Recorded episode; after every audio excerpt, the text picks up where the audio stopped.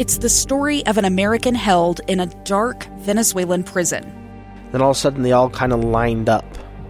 They pointed their guns at me. And this is the point where I thought, I'm going to die today. I'm Becky Bruce.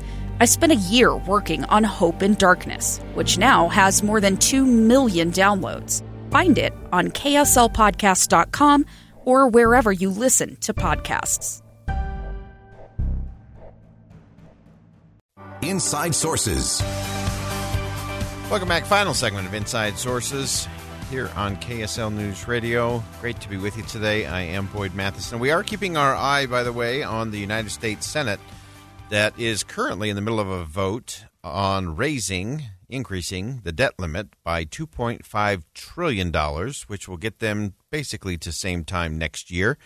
And currently the vote is forty-seven to forty-seven. So there are six votes left. Uh, I have not seen the vice president make her way to the Capitol. And so that tells me either something's up and maybe a Mitch McConnell or someone may be uh, going to cast a surprise vote uh, so that the vice president doesn't have to go down uh, to the Capitol to cast a deciding vote on the debt limit. Uh, but we will continue to monitor and watch that uh, as we move along. And it looks like we might have some breaking news. Lindsay Erich joins us in studio. Lindsay, what's happening? Yes, good morning or good afternoon, Boyd. We do have some breaking news here on K S L News Radio. Salt Lake City police say their school resource officer at West High have recovered the gun uh, that was uh, reportedly found er, reported yesterday to be inside West High School. That caused an hours-long lockdown. And uh, police on Twitter saying that the investigation is ongoing. They have no further details, but they have say they recovered that gun. Okay, they've recovered the gun, uh, again, with West High School. And uh, Lindsay Erich and the team will continue to track that and follow that as we go through the afternoon right here on K S L News Radio. Uh, as I mentioned, we're continuing to keep our eye on the United States Senate. Uh, there are now forty-eight yeses and forty-seven noes. Uh, on raising the debt ceiling to two point five trillion dollars. And again, going to be very interesting to see who emerges. I know that uh, neither Leader Schumer nor uh, the Minority Leader uh, Mitch McConnell have cast their votes yet. So that will be interesting to watch as we continue to move through.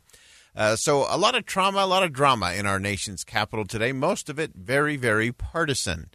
Uh, if you missed the beginning of the show today, one, I encourage you to go back and uh, check out the podcast this afternoon. We had uh, former D C Circuit Judge uh, Thomas Thomas Griffith on the program with us. Uh, he was actually a member of the committee that the president called for to evaluate the Supreme Court, uh, not to make recommendations, but to go through the process. And it was very interesting as we began our discussion. Uh, I love that Judge Griffiths, uh, who knows a thing or two about the Supreme Court, again, he was fifteen years on the second highest court of the land, the D C Circuit. And he talked about the civility that he experienced uh, as a conservative member of this committee, again, appointed by the president.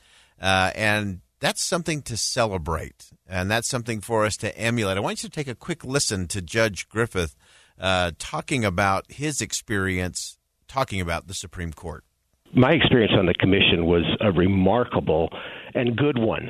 Um, uh, when, when, when the president announced that he was going to Uh, have a commission to look at this issue, he announced that it was going to be bipartisan, and I, and I suppose I was one of the people that made it bipartisan. There were uh, a handful of us conservatives, uh, but we were well outnumbered by the uh, by the by the progressives on the commission. So I went in with a little bit of uh, anxiety and a great deal of skepticism about what role uh, we would play on the commission, and I have to say that all of my anxiety and all of my skepticism was put to rest because it was clear that, and this came from the president, uh, that what he wanted was a vigorous discussion, uh, a fair debate, um, and he wanted to hear from all sides.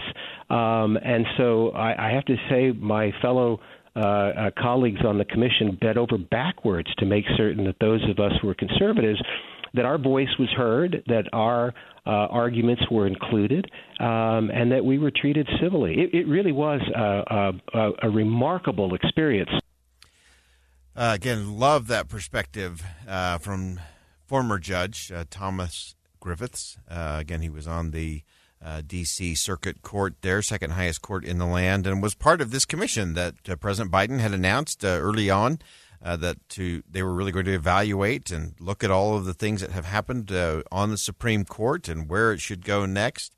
And I just think it is so worth stopping for a moment to celebrate and say, look, this was a group that had a very civil conversation, had very different opinions, had very different perspectives in the role of the court, uh, the way judges are functioning and operating. They talked about term limits. They talked about age limits. They talked about expanding the court uh, by the number of judges.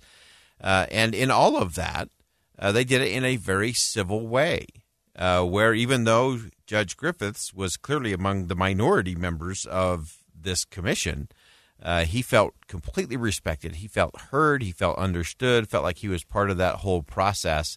Uh, and so we're going to continue to break that down tomorrow, because I just think that is a model. I wish we could have had uh, a little inside look into how those deliberations happened, uh, how arguments were made, and how they ultimately wrapped up their report there, because it really gives us a perspective on something that I think uh, we all need to learn to do just a little bit better. There was a great article today on the hill dot com uh, by John Grossenbacher.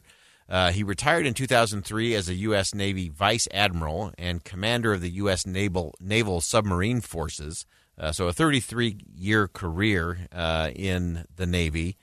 And I just saw the title, uh, the headline of his piece, and thought, okay, this is this is good. And the title is, Mister President, America Needs a Stand-Down Order. And he went on to describe what is that and what would that look like for the nation. Uh, he said this. He said, in military and many industrial organizations, when something goes seriously wrong, operations are promptly halted, especially when safety is compromised.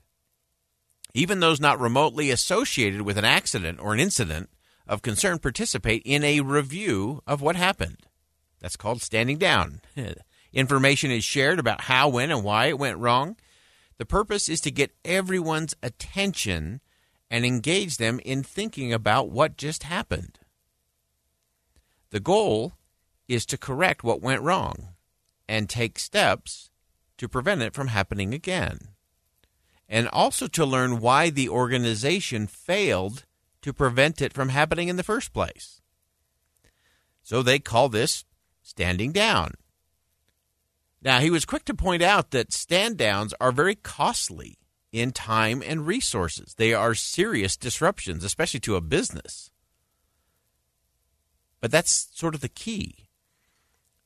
When things are going wrong, if you don't, if you just keep chasing and accelerating, you're just going to make it worse. And so sometimes that stand-down order, while painful, can be incredibly important for the future. And I've seen businesses where everyone knew it was broken. Everyone knew something had gone radically wrong, yet no one was willing to stand down. So you continue to have fights going back and forth in between departments or between executives or between employees, and they just keep charging ahead in a broken system, in a broken model. And unless someone is willing to lead and say, stand down, let's assess how did we get here and how do we get out and move forward. Finally, they called for the president to say it's time for a national stand down. We owe it to ourselves and America's future to pause and think carefully about where our behaviors are leading us. I'm Boyd Matheson. Thanks for joining us on Inside Sources today. And as always, as you go out into the world, make sure you see something that inspires, say something that uplifts, and do something that'll make a difference.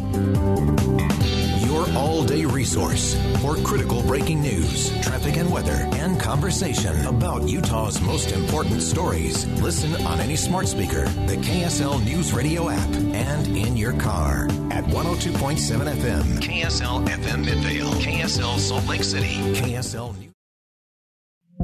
Two years ago, Americans watched in horror as a crisis unfolded at the Kabul airport. She was tear-gassed and beaten. Images of thousands desperate to escape Taliban oppression filled our news feeds.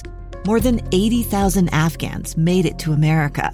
But the story didn't end there. It was very cold. There was no power, no heat. Who would help our newest neighbors?